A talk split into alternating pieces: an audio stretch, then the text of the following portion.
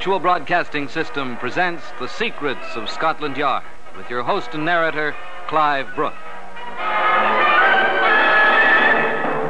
Brought to you by the Mutual Broadcasting System in cooperation with Relaxacizor, with a special free offer to ladies who would like to reduce at home without diet or drugs. Ex-Lax, America's largest selling laxative, and. How do you do? This is Clive Brook. Here is the story of Charles Peace, musician and murderer.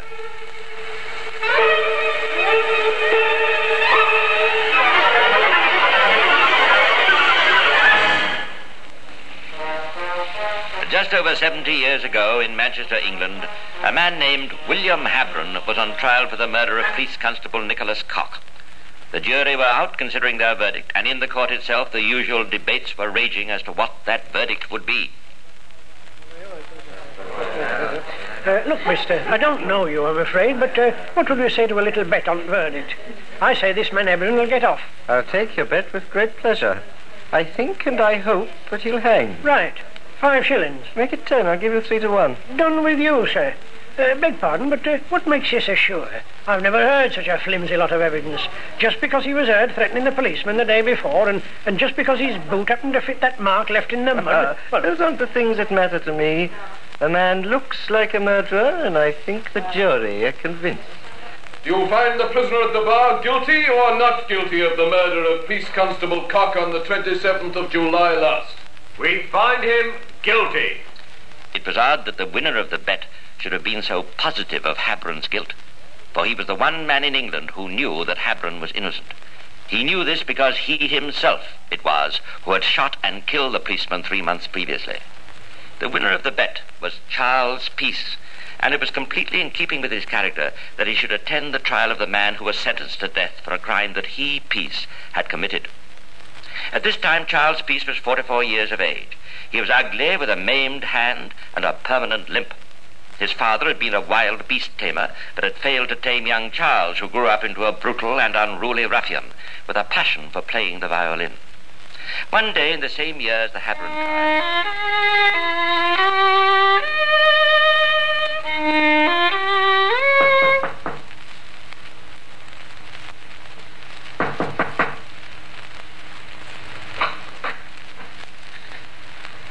Yes? What is it? Uh, sorry to bother you, Mr. Peace. Uh, me and my wife live in the house opposite. Uh, my name's Dyson, uh, Arthur Dyson. I'm an engineer. How do you do? This beautiful lady is your wife? Uh, yes. We heard that you made picture frames, Mr. Peace, and wondered if you'd make some for us. There's nothing I wouldn't do for such a charming lady as you, Mrs. Dyson. Well, look then, Mr. Peace. Uh, we've made a note of the size of the frame we want. So would you go ahead with a couple, and we'll see if we want any more. Yes. Uh, you may call for them in a couple of days. Goodbye. Uh, goodbye, Mrs. Dyson. Oh, goodbye, Mr. Peace. I'll come for them the day after tomorrow.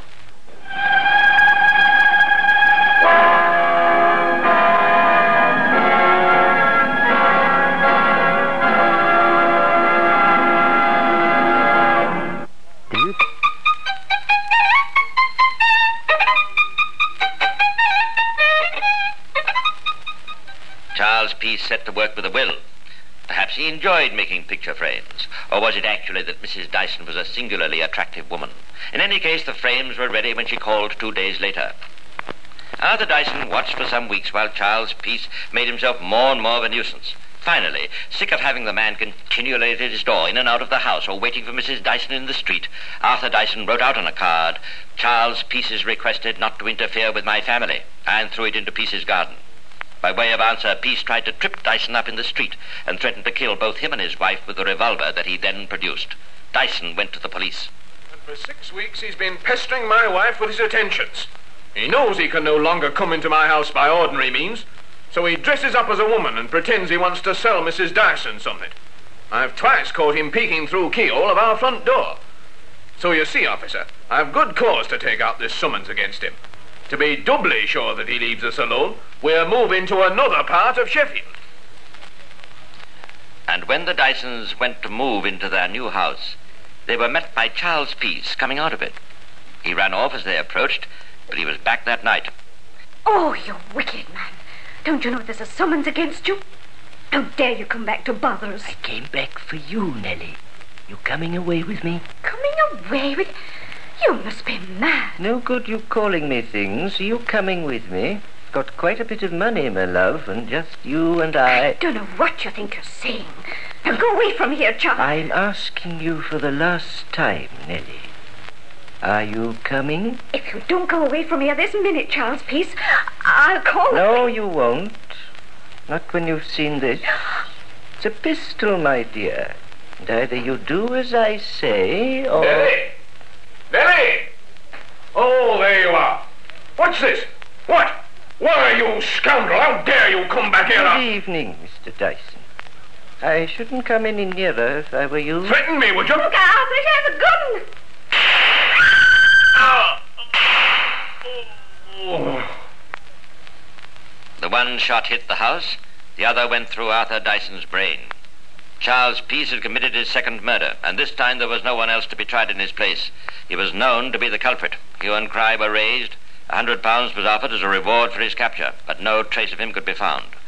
A year went by. Mrs. Dyson went to America. It seemed as though her husband's murder would remain unavenged. It was during these two years following the Dyson murder that Charles Peace became the legendary figure that he is today. We are assured that Sherlock Holmes once said, My old friend Charles Peace was a violin virtuoso. But the murderer had other talents as well. Reciting, for instance. Like bed. Fight for a plot whereon the numbers cannot try the cause, which is not tomb enough and continent to hide the slain. Oh, from this time forth, my thoughts be bloody or be nothing worth.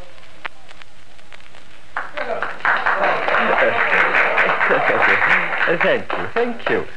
Uh, now, my friends, after those magnificent words of our greatest poet, I would like to play you a violin solo of a song by one of our great musicians, Sir Henry Bishop. Home, sweet home.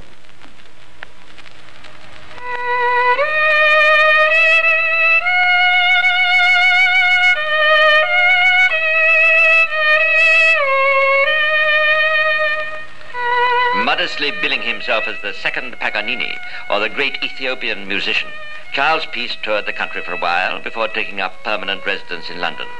The police dossier of his escapades became larger and larger. Why then was he never arrested? But he was. There was one famous occasion.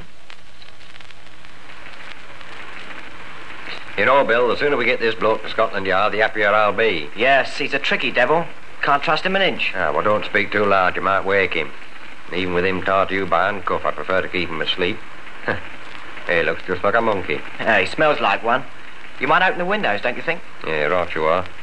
Uh, oh, it's stuck. Uh, yeah, hold the strap a minute. I've got it. Try hanging it at the top. Hey, here. How did... Hey. Oh, no, you don't. Oh. Yeah, Stop him, Bill. He's got to jump from the train. Goodbye, gentlemen. Have a pleasant journey to the yard. Pull the communication cord.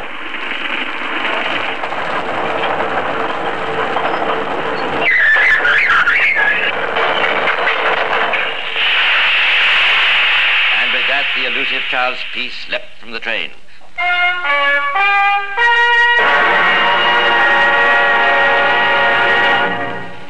In a moment, we'll continue with more of the secrets of Scotland Yard. Uh,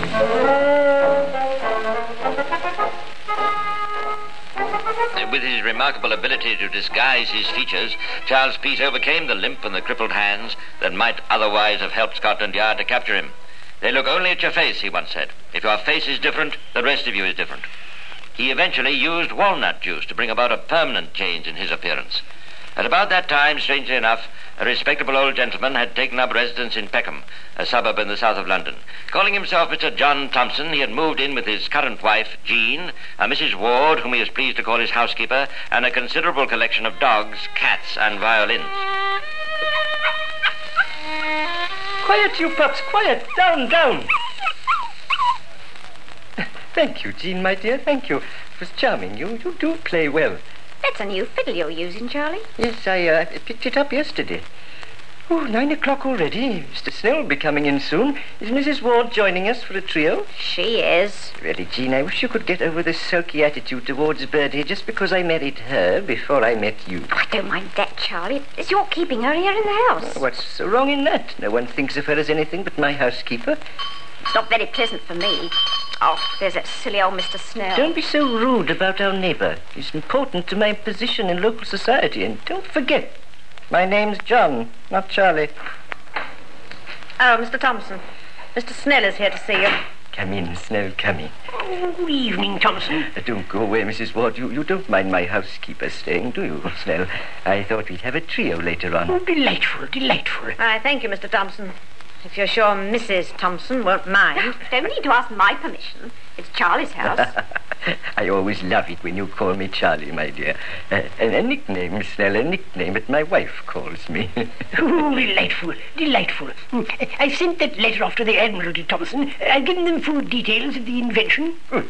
Good. I hope they'll buy it. what exactly is this invention of yours, Mr. Snell? Well, briefly, Mrs. Thompson, it's a method of raising sunken vessels by the displacement of the water within them by means of air and gases. Uh, your husband's help to me has been invaluable.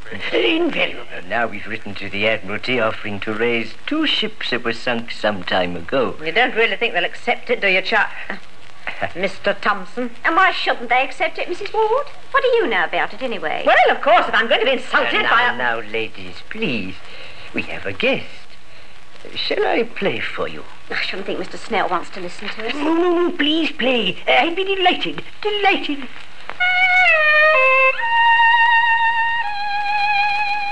It was after charming domestic scenes such as this that Charles Peace, for of course he was Mr. Thompson, committed most of his burglaries. On this particular night he slipped out of the house on one of his expeditions, and a few hours later two policemen patrolling in Blackheath, another London suburb, saw something rather suspicious.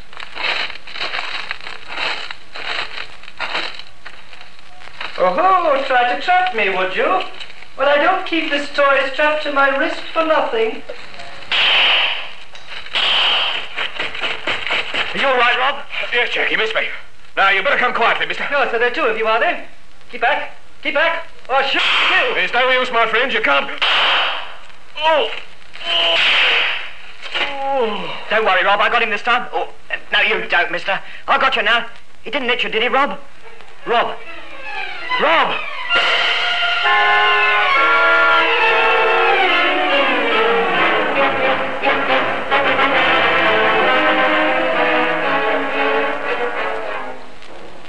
Charles Peace had nearly committed his third murder.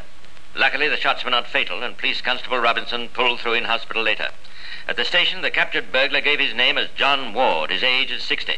A set of housebreaking tools was found in his pocket. He was remanded for a week and then committed for trial at the Old Bailey.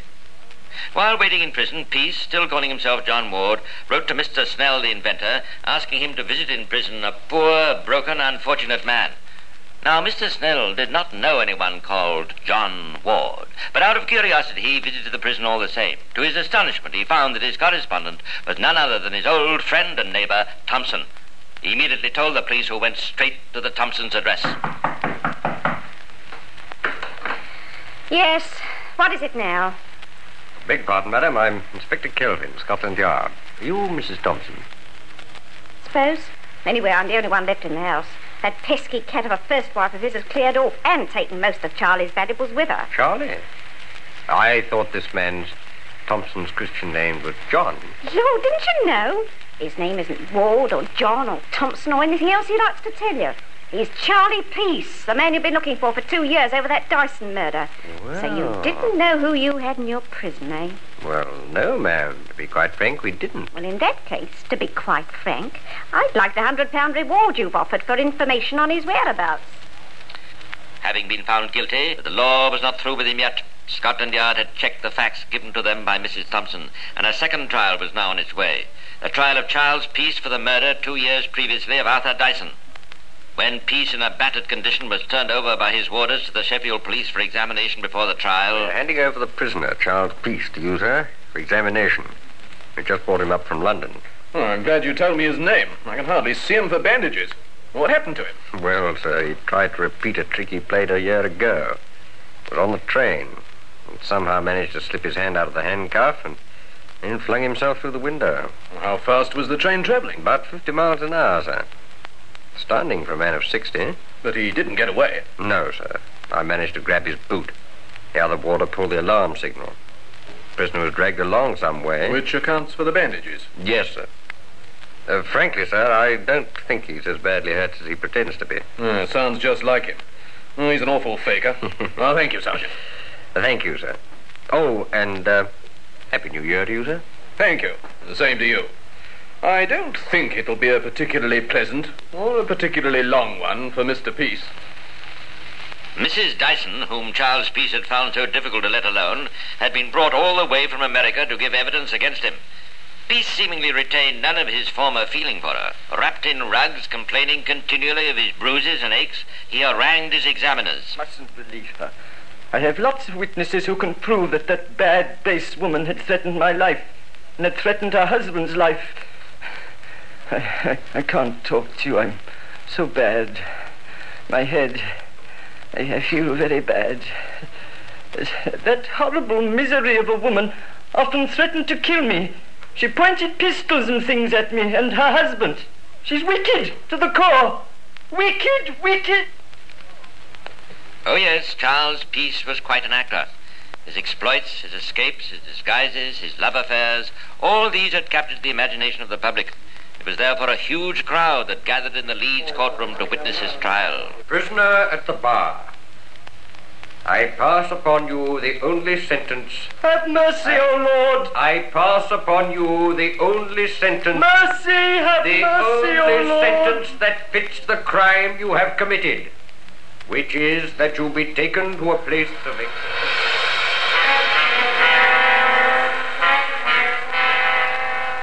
In his cell before the execution, Charles Peace confessed to the murder of Police Constable Cock two years before, the murder for which another man had been sentenced to death.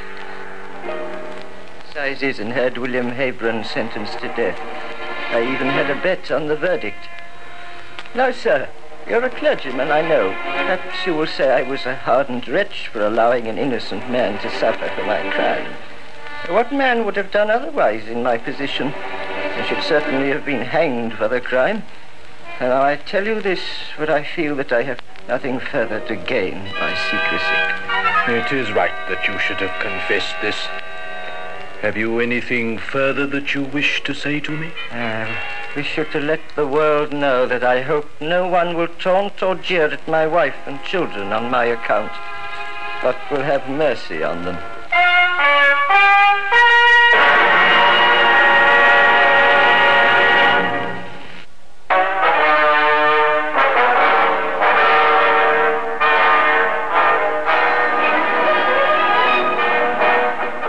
Mutual Broadcasting System has presented The Secrets of Scotland Yard with your host and narrator, Clive Brook.